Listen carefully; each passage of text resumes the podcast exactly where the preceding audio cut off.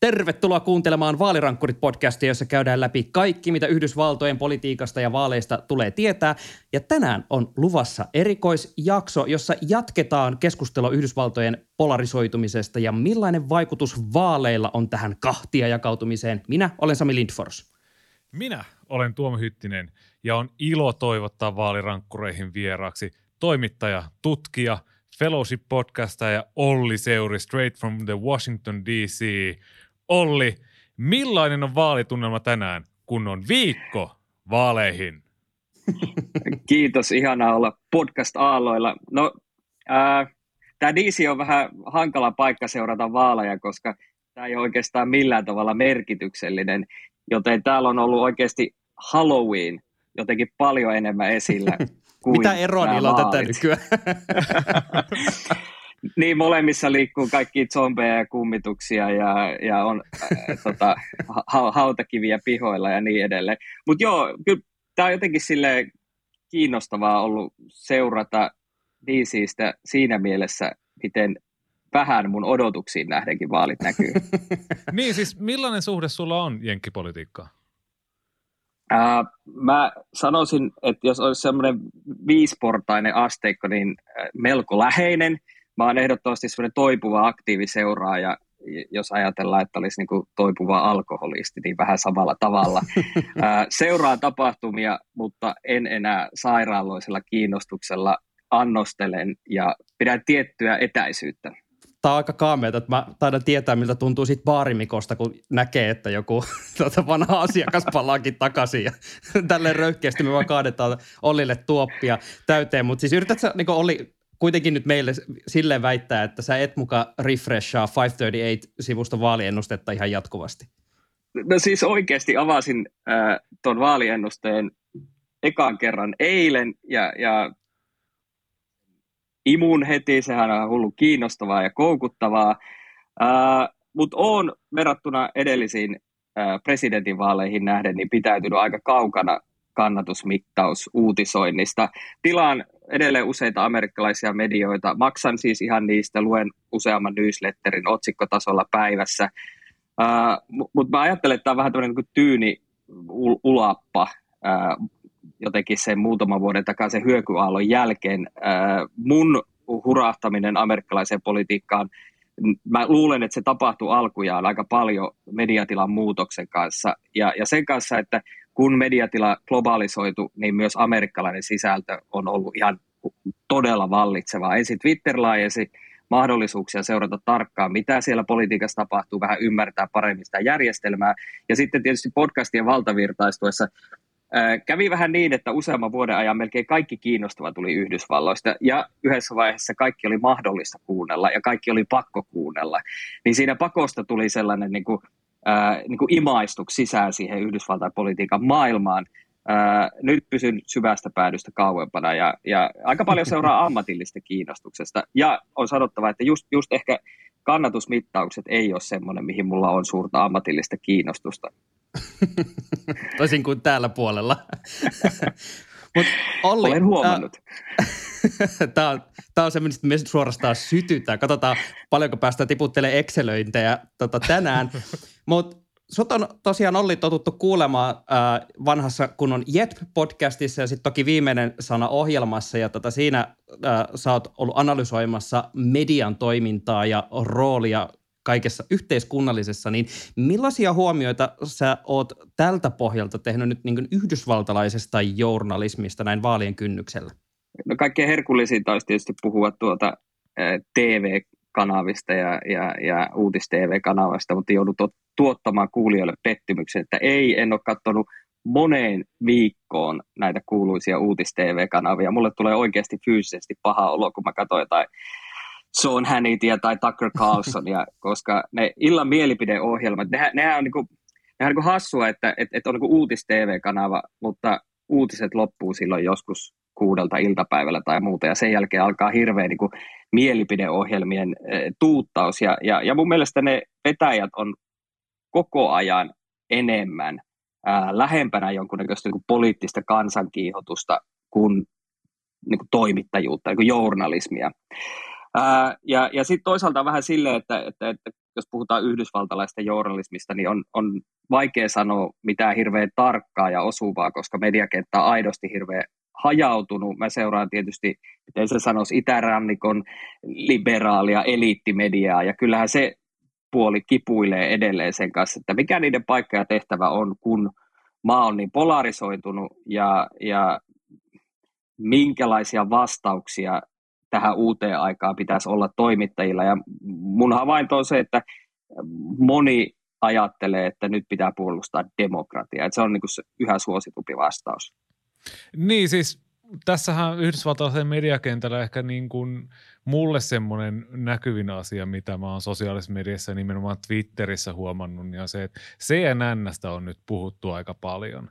Että siellä tuli uudet omistajat ja tuli vähän jotain sellaista uutta journalistista linjaa, että semmoiset vanhat portinvartijat, niin kuin tämmöinen mediatoimittaja Brian Stelter laitettiin sieltä pihalle. Siellä on muutama ankkuri saanut kenkää ja tuntuu, että siellä ruvetaan niin kuin lähtemään sinne niin kuin tarkoituksellisesti vähän sinne niin kuin tolkun katsojan suuntaan. Että vaikka CNN olisikin linjanaan pysynyt siinä samalla vanhalla ö, sillä keskitien semmoisella vanhan liiton toimittajapaikalla, niin se varsinkin se oikea laita on lähtenyt sinne niin oikealle, että CNN on tavallaan jäänyt sinne vasemmalle. Ja nyt he lähtee reivaamaan sitten siihen niin kuin keskemmäs, mikä näyttää semmoiselta tietynlaiselta oikeistolaistumiselta. Ostatteko te tätä mun analyysiä ollenkaan? Mä heitän tähän heti, että mä ostan tämän, koska seuraa myös jonkin verran semmoista niin hypervasemmistolaista yhdysvaltalaista tota, Twitter kautta media-analyysiporukkaa ja äh, siellä nostettiin ihan vastikään esille, äh, nyt en muista tämän toimittajan nimeä, mutta on siis tämmöinen – aseisiin ja aselakeihin erikoistunut verkkojulkaisu ja siis nimenomaan sieltä konservatiiviselta puolelta katsottuna yleensä analysoi näitä tapauksia. Oli muun muassa tota, äh, tämän kivääriyhdistyksen NRAn vuoden joku asetoimittaja tai jotain, tämä niin sivuston perustaja, niin hänet oli vastikään siis rekrytty just tämmöiseksi analyytikoksi ja kommentaattoriksi tuonne kanavalle ja siitä just tämä varsin liberaali siipi oli ihan hajalla, että tämä on ikään kuin se CNNn seuraava liike aika selkeästi. Joo, on siinä varmasti muutos tapahtumassa, että jos mä oikein ymmärtänyt, CNN oli kuitenkin yksi näitä medioita, jotka hyödynsi täysimittaisesti sen Trump-pampin, eli sen niin kuin Trumpin tuoman mielenkiinnon politiikkaa kohti. Ja, ja sitten taas, kun Trump on nyt mennyttä ja, ja TV-kanavat on ollut vähän pulassa, erityisesti kaikki muut paitsi Fox News, niin, niin sitten pitää löytyä se uusi strategia. Ja, ja tämä on mun mielestä niin kuin, vähän niin kuin rinnakkaistrategia siinä, että, että toiset ottaa sen kulman, että nyt puolustetaan demokratiaa entistä kovemmin, niin, niin toiset sitten ajautuu niin kuin enemmän sinne keskustaan. Et, et mediamarkkinoille tulee niin kuin erilaisia mahdollisuuksia ää, saada se entistä isompi yleisö, koska sitähän, niin bisnestähän se on. Niin ja sitten taas siellä niin kuin näistä liberaalimpaan suuntaan MSNBCllä, niin siellähän tämä tähtiankkuri Rachel Maddow, niin hän ei enää esiinny samaan tapaan kuin esimerkiksi Tucker Carlson, Sean Hannity joka arkiilta, vaan onko hänellä nyt sitten yksiltä viikossa ja sen lisäksi hän rupeaa tekemään tämmöisiä niin kuin dokkareita ja podcasteja, että hän laajentaa sitä repertuaaria sitten niin kuin eri välineisiin.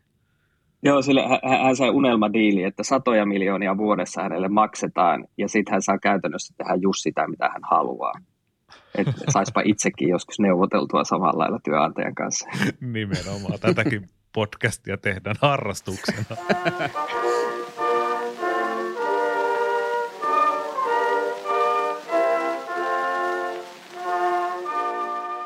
Lähdetään pureutumaan päivän pihviin, eli puhutaan polarisaatiosta ja tästä Yhdysvaltoja repivästä kahtia jaosta. Äh, tähän itse asiassa tuli mielenkiintoinen kimoke, kun juuri ennen kuin aloitimme podcastia, kävelin töistä kotia kohti, kuuntelin The Daily podcastia ja siellä mainostettiin Trevor Noahin uutta tällaista välivaaleja seuraavaa sarjaa ja sitten siinä niin vitsailtiin, että seurataan demokratiaa, se mitä demokratiasta on vielä seurattavissa.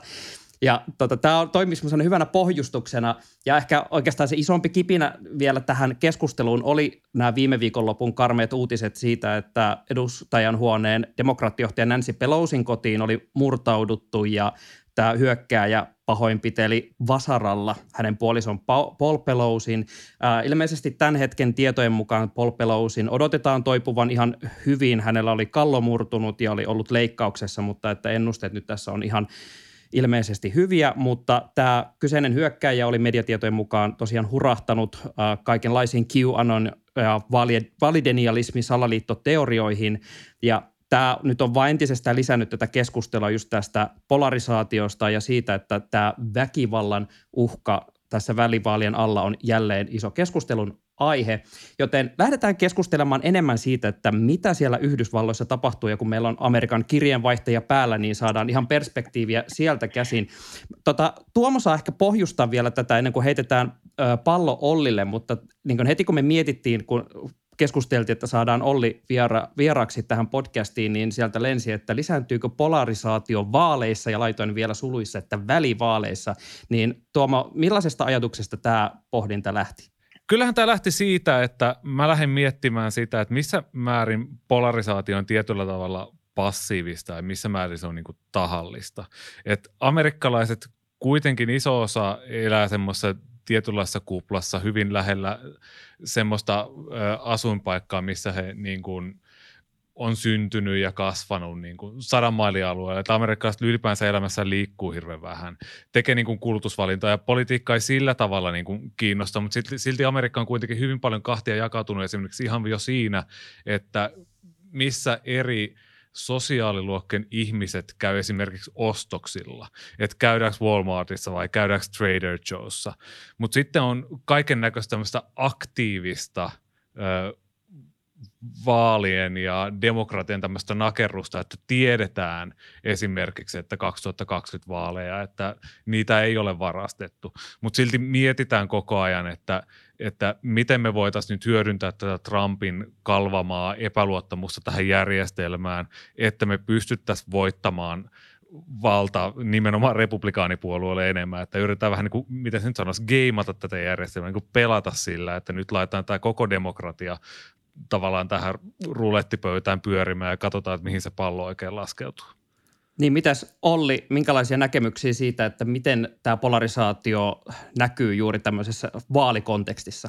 Niin mun mielestä hyvä katsoa, kun puhutaan vaaleista, niin myös ihan niin kuin poliittista eliittiä ja, ja instituutioita, puolueita, mitä ne tekee. Ja, ja kyllähän niin kuin kaikkialla aina, niin kuin lainausmerkeissä aina, vaalit tuo esiin ylilyöntejä ja on, on paljon sellaisia asioita, jotka ehkä sitten myös kaduttaa jälkikäteen on ne lupauksia tai mitä on sanottu poliittisesta vastustajasta.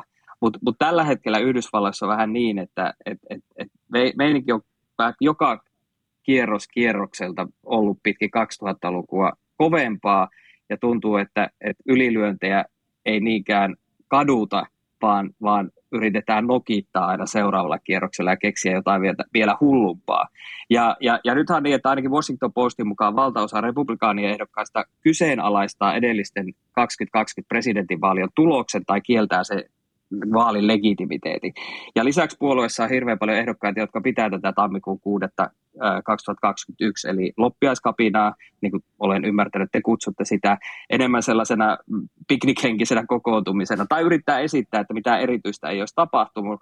Ja tämä on minusta hirveän jännä tilanne, koska ää, samaan aikaan on niin, että vähän mä oon jopa ollut yllättänyt, miten amerikkalainen oikeusvaltio on osoittanut toimivuutensa siinä, miten se on pystynyt käsittelemään tätä loppiaiskapinaa, miten ää, ää, on selvitetty vähän niin kuin minuutti minuutilta, mitä on tapahtunut, ää, yritetään päästä käsiksi siihen, että ketkä on tässä syyllisiä, ne, jotka on, on, on niin kuin selkeästi todettavissa syyllisiksi, että ovat niin kuin, ää, sinne Capitolille marssineet sisään ja hajottaneet paikkoja tai niin edelleen, niin heitä tuomitaan ja niin edelleen. Mutta samaan aikaan, kun tämä prosessi on, joka osoittaa, että tässä, tässä maassa vielä ää, instituutio toimii, niin toinen puolue ajaa vähän niin kuin semmoisella platformilla, että et, et, et, et se on niin kuin eri planeetalta.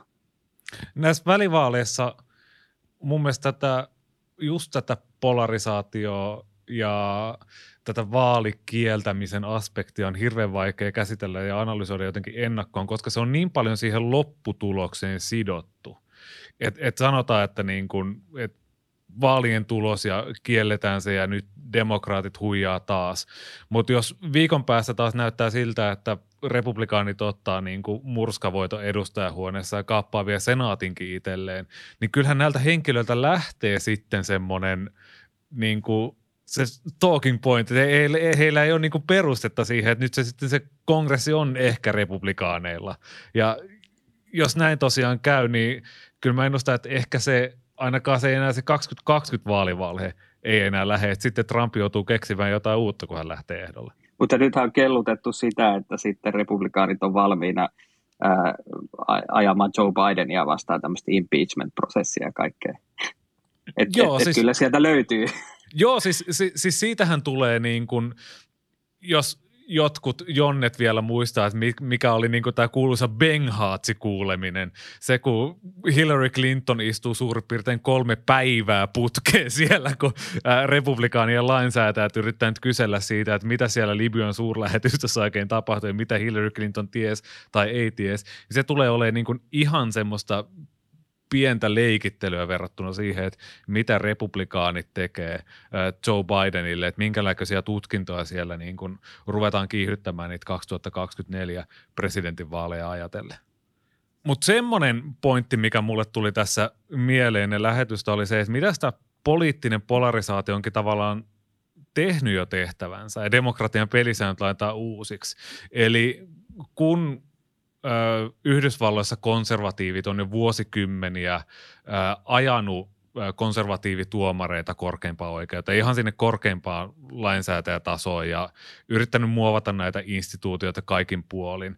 Eli nyt esimerkiksi korkeimmassa oikeudessa on tämä Pohjois-Karolainan lainsäätäjien keissi, että – voidaan, voidaanko perustuslakia tulkita niin, että vain niillä vaaleilla valitulla osavaltioparlamenttien päättäjillä on rajaton valta vaalien suhteen. Ja sitten esimerkiksi osavaltioiden oikeusistuimilla tai korkeammalla oikeudella ei ole niin kuin valtaa päättää, että miten presidentinvaaleissa ne valitsijamiehet jaetaan. Että niitä ei välttämättä tarvitse jakaa sen äänestystuloksen perusteella, vaan siten, miten ne lainsäätäjät siellä paikan päällä tahtoo. Niin mitä jos niin kuin nämä Doug Mastrianot niin sanotusti voit. Mä, mä en tiedä siis, äh, olisiko se ollut Edward Luce, joka kirjoitti vastikään äh, äh, Financial Timesissa, että, että Yhdysvallat on maailman toimivin epäonnistunut valtio, failed state, Ni, niin se on musta, mä niin ruvennut viehättää se ajatus, ja, ja siinä mun mielestä iso kysymys onkin vähän Mulle se, on että... myyty tää jo tällä. et, et, et, et, kun kaikki toimii täällä arjessa, mutta sitten politiikka on aivan jumissa, mutta se iso kysymys onkin mun mielestä se, että et missä määrin tämmöinen politiikan hajannus johtaa ää, rakenteiden ja instituutioiden uudelleen järjestäytymiseen. Et, et, on, onko tämä niinku korkeimman oikeuden esimerkiksi tämä tasapainon muutos, tuleeko tämä ole historiassa vaan, vaan niinku yksi tämmöinen kausi, vai onko se joku käänteen tekevä kausi, joka mullistaa sitä, miten politiikkaa tehdään ja minkälaisissa olosuhteissa politiikkaa tehdään. Ää, mun mielestä on koko ajan jotenkin selvempää, että tämä, viestintäympäristön nopea muutos on yksi hirveän keskeinen osa politiikan kärjistymistä. Kaikkialla maailmassa on, on niin nämä disinformaatiokasvut, identiteettipohjaisen viestinnän korostuminen, valheiden moraalittomuuksien tarttumattomuus. Ää, on niin surullista, että vieläkin ollaan vähän niin viehättyneitä siitä, että kuka sanoo kovimmin ja, ja, ja millaisen reaktio sillä puheella voi saada aikaan. Mutta mut sitten mä, mä oon vähän niin kuin silleen demokratia uskovainen. Mä ajattelen, että me ollaan niin kuin, niin kuin mediahistorian näkökulmasta aina tämmöiset murrokset on aiheuttanut epävakautta, niin me ollaan nyt siinä epävakauden keskellä, mutta että instituutiot pystyisi ja dem- liberaali demokratia olisi riittävän vahva ää, ää, niin kuin torjumaan ne, ne, ne niin kuin isommat muutokset. Mutta mut tietenkään niin tämä on niin kuin toiveajattelua. Et, et se kysymys on vähän, että mitä tässä nämä vaalitkin on sen takia tärkeät, ja, ja jokaiset vaalit on niin tärkeät, että et, et ne muuttaa vähän niitä voimasuhteita ja ne antaa taas joillekin valtaa ja ottaa toisilta valtaa ja sitten katsotaan, mitä sillä vallalla tehdään.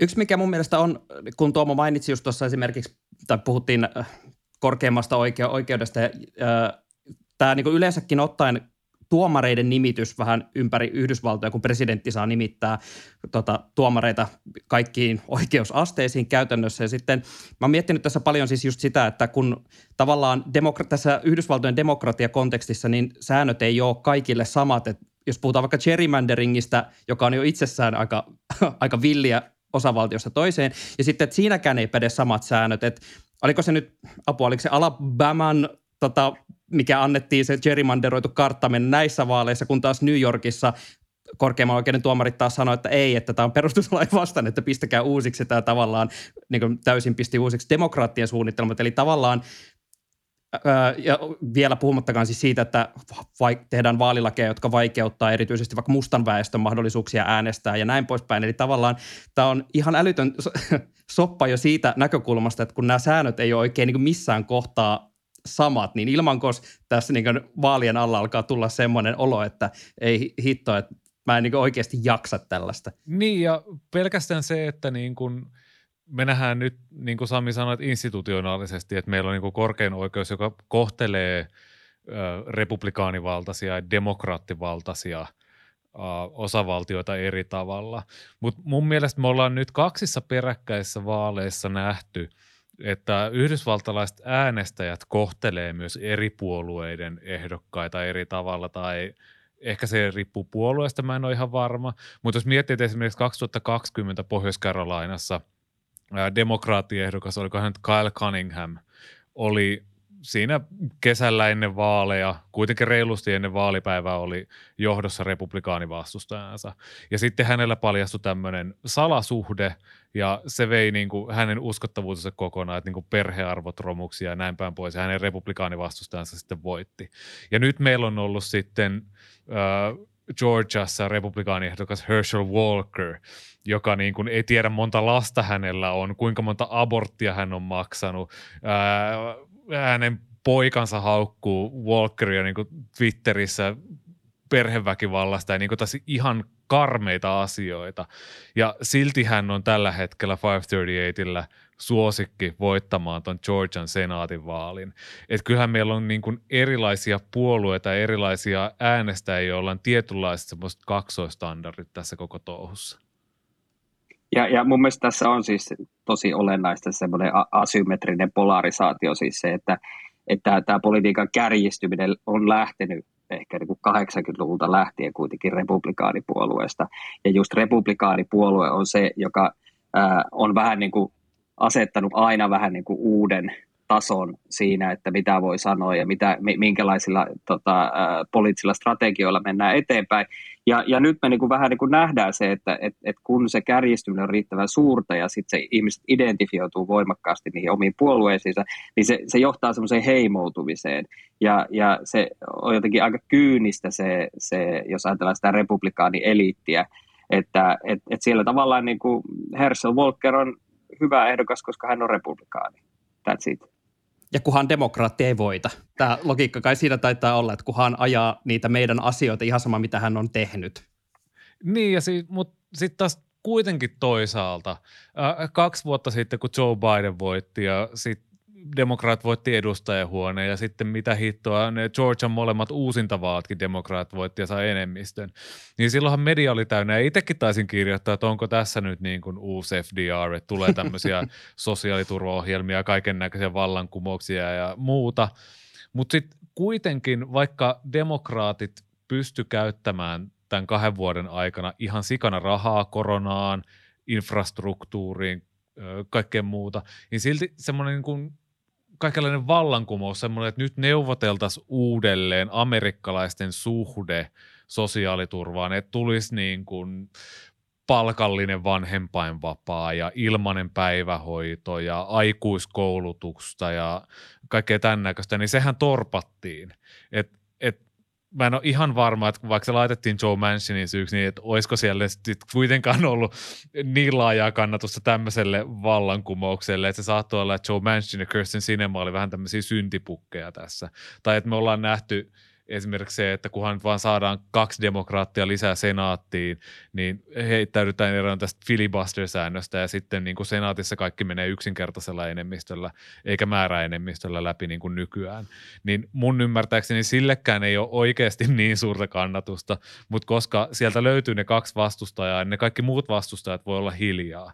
Että niin kuin kuitenkaan semmoista, että se on semmoista hidasta muovautumista eteenpäin, kuin semmoista äkkinäistä vallankumousta. Ja se antaa ehkä toivoa, että vaikka Dog Mastrianot ja muut tämmöistä vaalikieltä, että nyt voittas, niin ehkä sieltä kuitenkin löytyy sitä, mistä Ollikin yllätty semmoinen, että amerikkalainen oikeusvaltio, että se kuitenkin kestää tai ainakin niin kuin hidastaa niitä.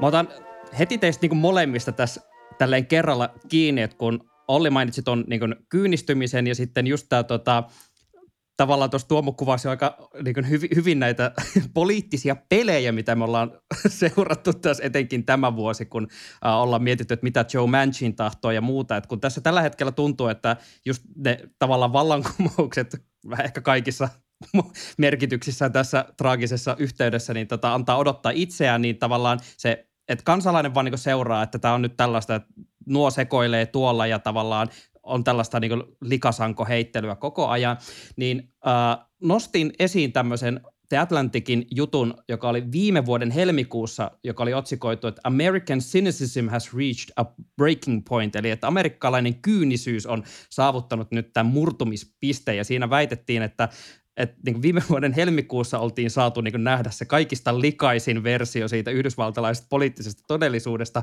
No, tämä ehkä vanhentunut ihan hirveän tyylikkäästi, mutta ää, tässä tosiaan niin lähdettiin pohtimaan sitä, että mitä tavallaan tapahtuu Yhdysvalloissa sitten sen jälkeen, kun tavallaan me nähdään se piste, missä eli tipping point, missä ikään kuin on pakko ruveta palautumaan jonkin asteeseen, en mä tiedä, normaaliin tai johonkin muuhun, mutta jotain sen jälkeen pitää tapahtua, niin pohditaan seuraavaksi sitä, että mihin tavallaan tämä tilanne voi johtaa, että jos me ollaan saamassa Yhdysvaltojen poliittisen todellisuuden kyynisyyden se breaking point, niin mitä tapahtuu sen jälkeen? Mutta ehkä tämä on sellainen juttu, mikä on voinut niinku kirjoittaa vuosi toisensa jälkeen vähän niin kuin joulun jälkeistä laihdutusjutut tai muuta. Et kyllä se, se, sillä, sillä on kuitenkin paikkansa sillä mediamarkkinoilla, vaikka se ei vanhentuskaan niin hyvin. Et sitten sit löydetään aina uusi, uusi breaking point.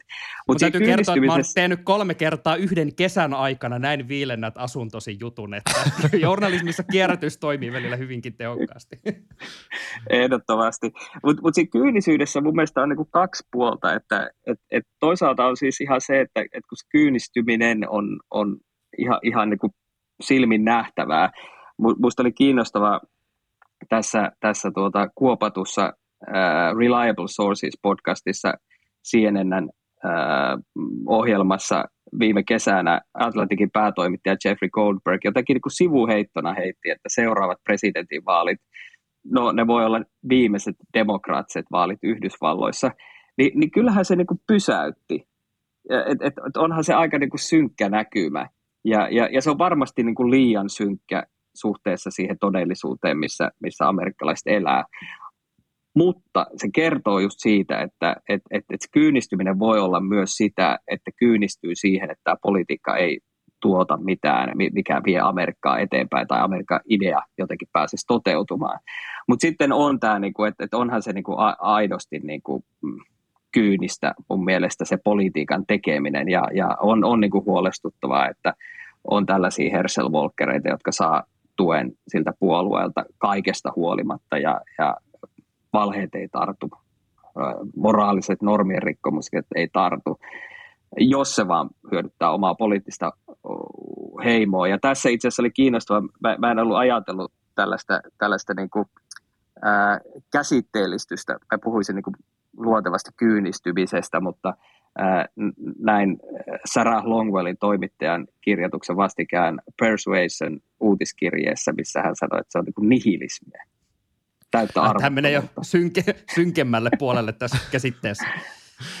Joo, mutta siis kyllä varmaan tuommoisia dystopioita on, on niin kuin Olli sanoi, niin maailman, maailman sivu kirjoitettu, mutta tässä on myös vähän semmoinen muna kana ongelma tiety, tietyllä tapaa. Et, et se oppositiopuolue Yhdysvalloissa on aina olemassa sitä varten, että se ottaa niin kuin seuraavaksi sitten vallan. Ja me ollaan nyt nähty ainakin koko 2000-luvun ajan, että äänestäjät ei ole palkinnut sellaista puoluetta, joka tekisi yhteistyötä sen valtaa pitävän puolueen kanssa. Et oliko se nyt 2006 välivaaleissa, kun demokraatit lähti näihin Bush tax-katteihin mukaan ja teki siinä niin kuin yhteistyötä ja sitten ei kuitenkaan pärjännyt siellä. Ja sitten tuli sitten semmoinen, että no kannattaako tästä tehdä. No sitten sen jälkeen otettiin tämmöinen, että no ei mitään tota, tämmöistä, no ei niin kuin republikaanista, että ei panttivankeja politiikkaa, mutta kuitenkin lähdettiin niin vastahankaan, että lopettiin se yhteistyön tekeminen, että oli semmoinen kunnon vaihtoehto Bushille. Ja sitten Obama voitti. Ja sitten siihen tuli voimakas vastareaktio, tuli T-kutsuliikkeet, tuli muuta. Tuli 2010 berilöyly, jossa niin kuin republikaanit vei niissä välivaaleissa. Ja sitten sen jälkeen se on ollut niin kuin sellaista niin sanotusti menoa.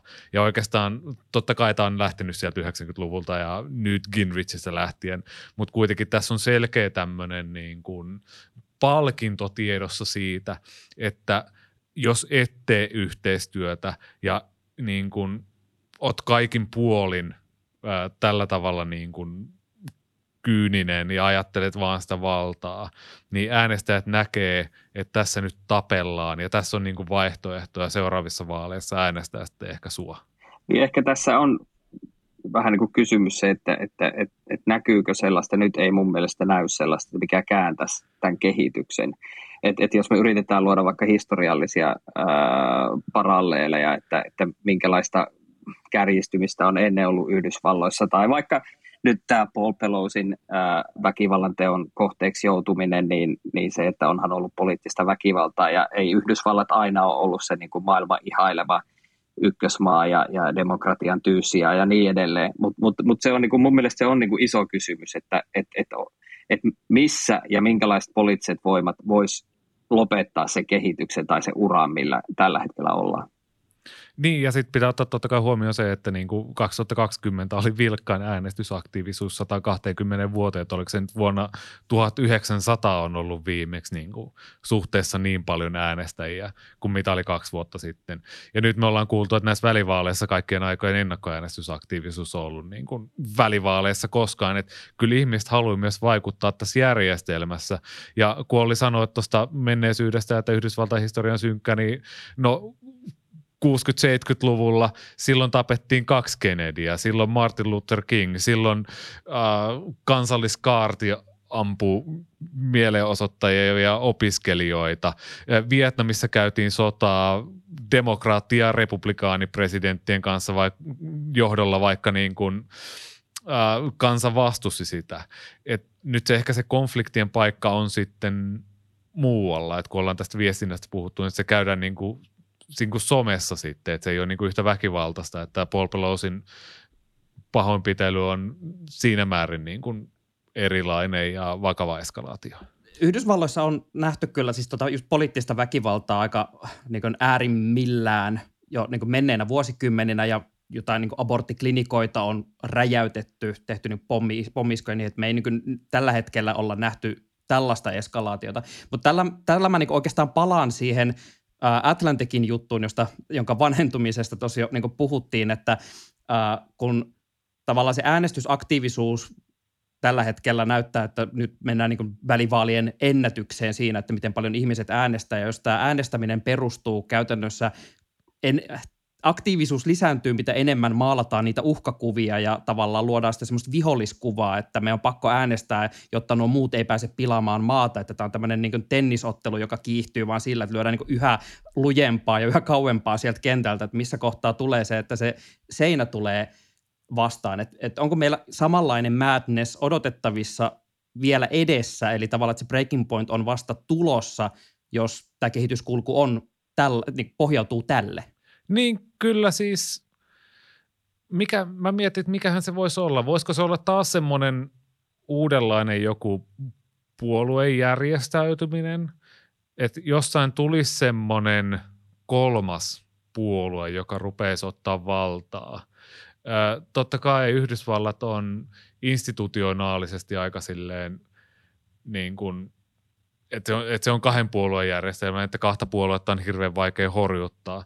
Mutta jossain, olisiko 538in Politics podcastissa Nate Silver heitti esiin, että miten olisi, jos joku, jos tulisi kolmannen puolueen tai niin kuin näiden kahden puolueen ulkopuolelta tulisi tämmöinen niin kuin joku henkilö presidentinvaaleihin, jota ei miellettäisi poliittisesti ja jolla olisi joku idea, jonka ympärille voisi synnyttää kokonaisen liikkeen. Semmoinen vähän niin kuin Macron, vähän niin kuin Macron Tiedän, teki miksi mä alan ajatella Juha Sipilää siis, heti. oli, oli nimenomaan... Oli siis Keskusta ja Juha Sipilä, just erinomainen esimerkki. ei, ei, mutta siis hän taisi heittää niin kuin esimerkiksi, että The Rock – jos lähtisi niin kuin ehdolle. ja tämä on niin kuin asia, minkä mä oon itse tyrmännyt Twitterissä täysin, että ei ikinä, mutta niin kuin ideatasolla niin joku tämmöinen henkilövetonen juttu, jos, joka, joka niin kuin lähtisi lumipallon lailla ja tekisi toisesta puolueesta tavallaan hyödyttämään. Ehkä joku semmoinen voisi olla vai onko tämä niin kuin liian taas tämmöinen vallankumouksellinen asia, mitä tässä heitellään? No, jos tässä ollaan nyt tällaisessa niin kuin heittelymoodissa, niin mä jäin miettiä sellaista, että, että jos tämä kehitys kärjistyy joistakin kulmista, niin yksi, yksi mahdollisuushan on just se, että, että tämä niin kuin liittovaltio alkaa vähän niin kuin hajota tavalla tai toisella, eli, eli osavaltioiden oikeus, oikeus päättää asioista itse kasvaa, ja jotkut osavaltiot käyttää sitä vielä niin kuin liittovaltion legitimiteettiä horjuttaen, niin, niin voisiko olla niin, että, että syntyy vielä jonkunnäköinen poliittinen kriisi, joka liittyy siihen, että liittovaltio on hajoamassa. Ja sitten sen kriisin kautta, että se on niin kuin sitten se, se tavallaan se huippu, niin se kriisin kautta ne instituutiot tulee uudelleen yhteen ja osoittaa, että, että itse asiassa Amerikan idea toimii parhaiten silloin, kun tämä, tämä, tämä, niin kuin tämä kansallinen politiikka toimii. Mutta mut se, se, sehän niin kuin, on niin keskipitkä aikavälin ajattelua tämä liittovaltion kriisi, niin miksi tota, aloin tässä kohtaa taas sit heti ajatella tota, sitä, mitä käsittelimme muutamia jaksoja sitten, eli tätä independent state-teoriaa, jota tämä korkein oikeus siellä tota, pohtii, eli mahdollisesti se, että tavallaan lähteekö pallo vierimään sieltä, että tavallaan päätetään antaa niin etenkin just tästä vaalijärjestelmästä kaikki valta niille osavaltiolle, jolloin tähän tarkoittaa jo sitä, että ne osavaltiot päättää kukin itse, että minkälaisen mekanismin pistetään päälle, jolloin se liittovaltiohan, siis eihän se tule toimimaan liittovaltion vaalit, jos kaikki pelaa aivan erilaisilla vaalisäännöillä. Niin ja sitten mä muuten tykkään tuosta niin tosta Ollin skenaariosta myös, mutta se alkaa olla niin kuin hirveän lähellä sellaista tietynlaista niin kuin sisällissota-ajattelua – sellaista, että onko tämä 1865. Ja kun mun mielestä se taas alkaa olla niin kuin, että, että, että, että tämä meidän ajan konfliktit ei ole sillä tavalla niin kuin maantieteellisiä. Semmoisia niin kuin, tietyllä tavalla ne on niin kuin osavaltioiden johdon välisiä, mutta esimerkiksi Georgiassa, Kentakissa, tämmöisissä niin kuin perinteisissä punaisissa osavaltioissa, niin siellä on tämmöisiä kuitenkin semmoisia liberaaleja, semmoisia koulutettujen henkilöiden tämmöisiä niin kuin asuinalueita, niin kuin blokkeja, semmoisia kuitenkin suuria määriä keskitettynä. Ja heiltä on viety sitä poliittista valtaa just tällä gerrymanderin karttakikkailulla ja muulla tällaisella niin kuin vehkeilyllä, että on kuitenkin heitä niin kuin merkittävä määrä, mutta he ei välttämättä ole enemmistönä niin kuin absoluuttisesti tai sitten siinä poliittisessa mielessä. Et että meillä kuitenkin nämä, nämä konfliktit on tietyllä, tietyssä määrin semmoisia niin kuin, niin kuin mielen tasolla, niin kuin just sosiaalisessa mediassa ja näin, niin mä mietin, että voiko se kriisiytyä niin pahasti, että kyllä, kyllä niin kuin joku, joku Texan kuvernööri Craig Abbott voi sanoa, että nyt tämä Great State of Texas niin kuin lähtee tästä liittovaltiosta ja itsenäistyy ja niin kuin on silleen, että Aa, no niin, vanha kunnon Texas. Mutta sitten Houstonin demokraatit saattaa olla silleen, että mitä siitä on, että ei, ei me niinku todellakaan olla tässä messissä ja heitä on kuitenkin siellä todella, todella paljon. Joo, ja tä, tässä mä palaan kyllä siihen, siihen ajatukseen siitä, että maailman toimivin epäonnistunut valtio. Et, et, et mun mielestä se, että tähän kellutetaan myös mediassa jatkuvasti tätä sisällissota-ajatusta, niin, niin en mä niin kuin jotenkin arkitodellisuutta täällä katsovana niin näe ollenkaan niin kuin perusteita sille. Se, että, että, että tapahtuuko jotain ää, erilaisia väkivallantekoja alueellisesti jossain, että et, et, et varmaankin on niin, että loppiaskapina ei ole viimeinen jonkinnäköinen poliittinen ää, laajempi vä- väkivallanteko tässä maassa, Mut, mutta silti se, niin se tuntuu oikeasti aika vieraalta. Tuosta nitkuttelusta tuli mieleen, että ehkä Yhdysvaltoja voisi verrata semmoiseen itäsaksalaiseen vanhaan autoon, joka nitkuttelee eteenpäin ja hajoaa muutaman kilsan välein ja pitää varaosia käydä sitten vaihtamassa siihen. Tuntuu, että tästä ei tule mitään, mutta aina kuitenkin päästään muutama kilsa sinne lähemmäs päämäärään.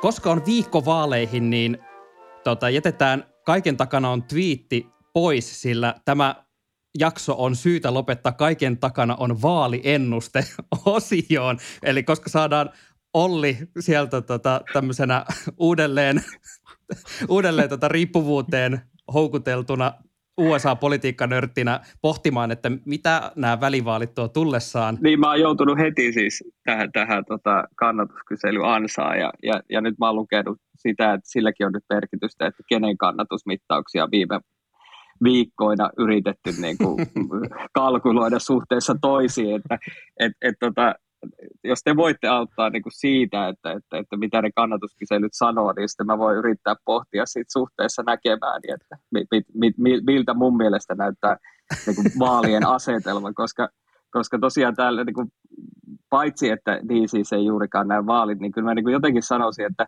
et, et, mun on vaikea nähdä, että, että tässä olisi niin kuin mitään, että vaikka ihmiset menee niin kuin uurnille hyvin, niin, niin kenelläkään olisi semmoista niin kuin vaaliintoa ja nostetta – Va- vaan se jotenkin tapahtuu suhteessa toisiin ja suhteessa niihin teemoihin, suhteessa siihen Bidenin hallintoon, mitä se on tehnyt, tai suhteessa siihen, mitä korkea oikeus on tehnyt ja niin edelleen. Tota, lähdetään jeesimään Ollia siinä, että tota, minkälainen vaaliennuste sieltä lopuksi kalkuloituu, ja voidaan tässä kohtaa käydä läpi nämä meidän vaaliennusteet, jotka vuoden alussa annettiin, ja tota, maailmahan muuttui siitä aika melkoisesti tällä välillä, joten tota, onkin ollut ihan hyvä katsoa, että mitä silloin tuli puhuttua. Mä aloitan tästä meikäläisen äh, joka on tämä tämmöinen, tämä on ikään kuin jäniskevennys, mutta otetaan se tuohon heti alkuun, niin mä pääsen tästä nolosta tilanteesta mahdollisimman nopeasti eteenpäin.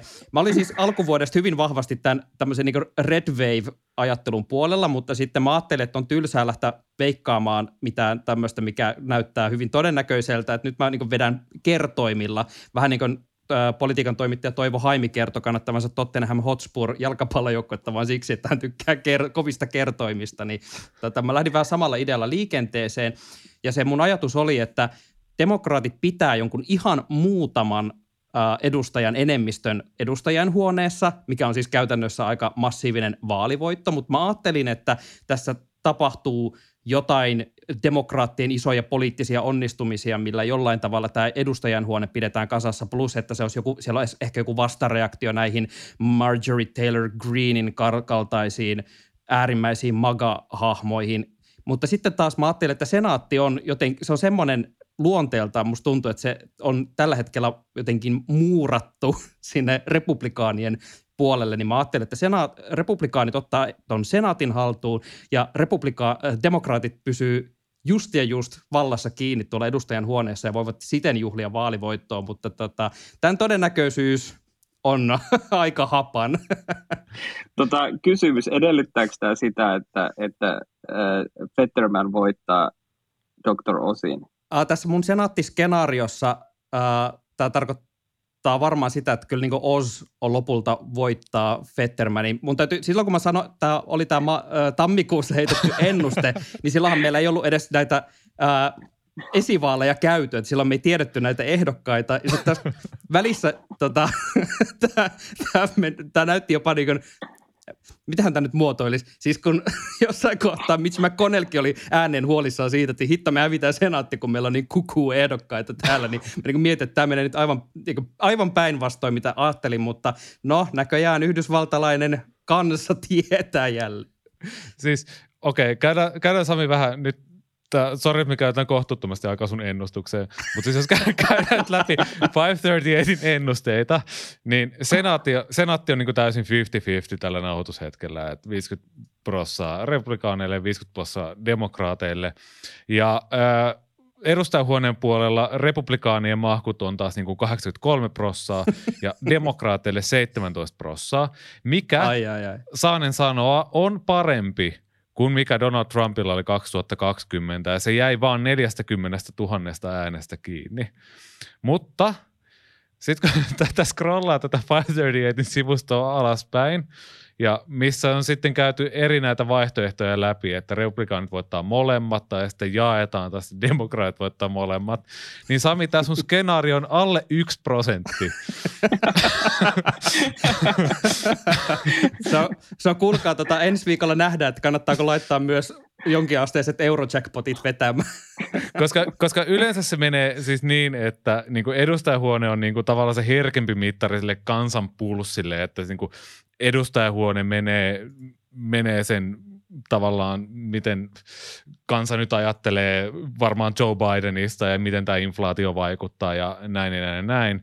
Ja sitten senaatti ihan niin kuin Sami oikeastaan niin kuin hyvin analysoi elää sitä omaa elämäänsä. Harmi vaan, että senaatin kartta on tällä kertaa hyvin niin kuin demokraateille myönteinen, että siellä niin kuin republikaaneilla on enemmän sitä puolustettavaa, että ehkä tänne olisi voinut katsoa vielä, mutta mä olin siis siinä mielessä tylsä, että mun ennustus oli tämä Red Wave, että republikaanit tulee ja vie kaiken ja sen jälkeen vaalivalheita ei enää muistella ja no saapa nyt nähdä, miten siinä käy.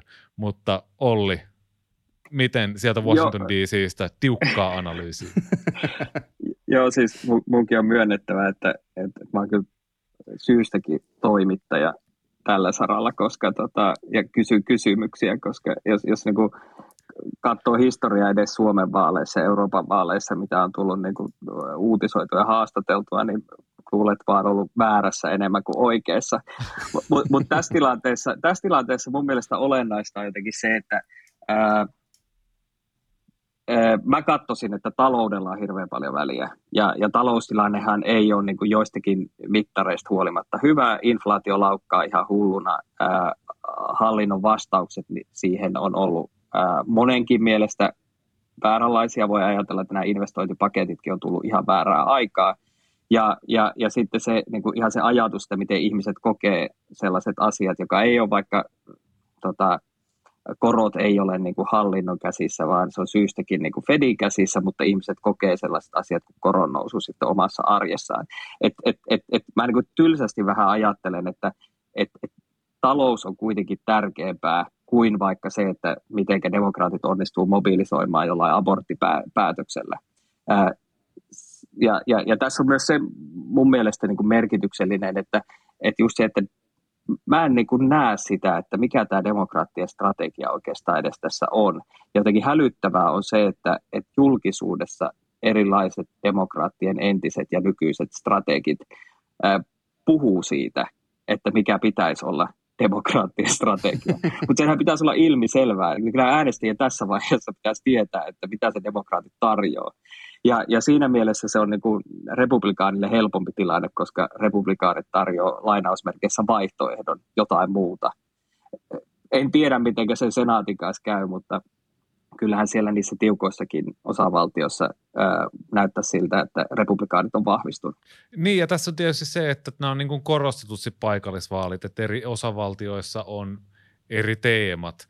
Et Pennsylvaniassa joudutaan esimerkiksi senaatin vaalissa miettimään, että no – otetaanko me nyt tämä Dr. Oz, joka luulee, että Pennsylvaniassa on joku rannikko-osavaltio, vai sitten tämä John Fetterman, jolla on ollut terveyden kanssa ongelmia. Tai sitten paljon niin kuin, enemmän mietittävää on niillä nevadalaisilla, joilla on se kauden istunut Catherine Cortez Mastro joka ei ole ehkä ihan vakuuttanut. Ja sitten on joku tämmöinen tolkun republikaani Adam Laxalt, joka ei ole niin kuin kauhean radikaali, jonka aborttikannat on kuitenkin silleen suht normaaleja, koska Nevadassa ihmiset kannattaa semmoisia suht normaaleja abortti lakeja, että sieltä ei ole päässyt tällaista trumpilaista ehdokasta, vaan vähän tämmöinen niin kauppakamari republikaani sinne ehdokkaaksi. Että et nämä vaalit on myös hyvin erilaisia, siellä on kyse hyvin erilaisista kysymyksistä niin kuin ympäriinsä.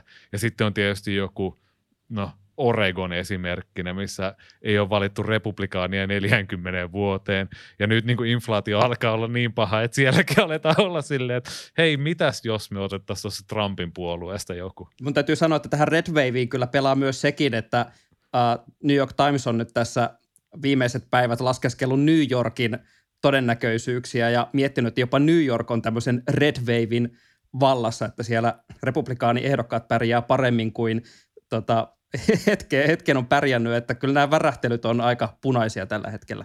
Mä oon valmis laittaa tästä näin pääni pantiksi, että Katie Hoshul voittaa kyllä New Yorkin kuvernöörin vaalin. Ei, ei voi olla niin kuin mahdollista, että Lee Zeldin vai mikä hänen nimensä nyt olikaan se republikaanipuolella, että hän voittaisi, mutta sitten taas toisaalta kaksi vuotta sitten mä ennustin, että Biden voittaa Ohioon, että niin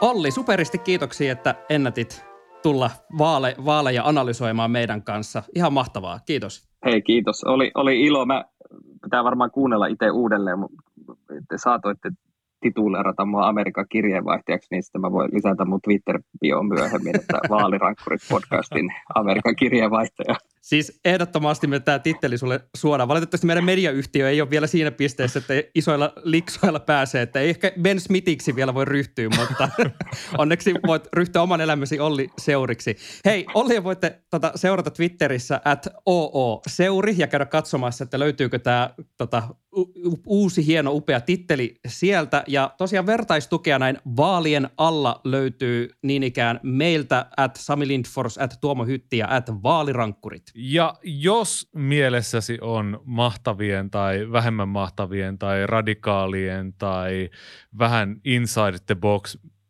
vaaliennusteiden tekeminen, niin ennen sitä kerro jollekin kaverillesi vaalirankkureista. He saattavat saada inspiraatiota tästä omien ennusteidensa tekemiseen. Vaalirankkurit palaa vaaliviikolla nyt. Moi moi!